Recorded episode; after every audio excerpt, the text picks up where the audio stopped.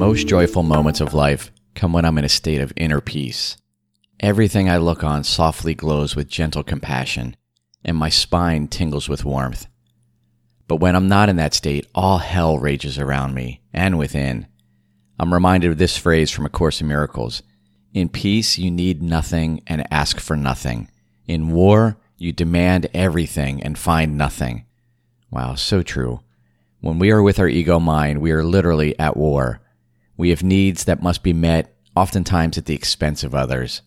We have exchanged grandeur for littleness and served the master of scarcity. But as we've all learned time and again, we never find what we're looking for.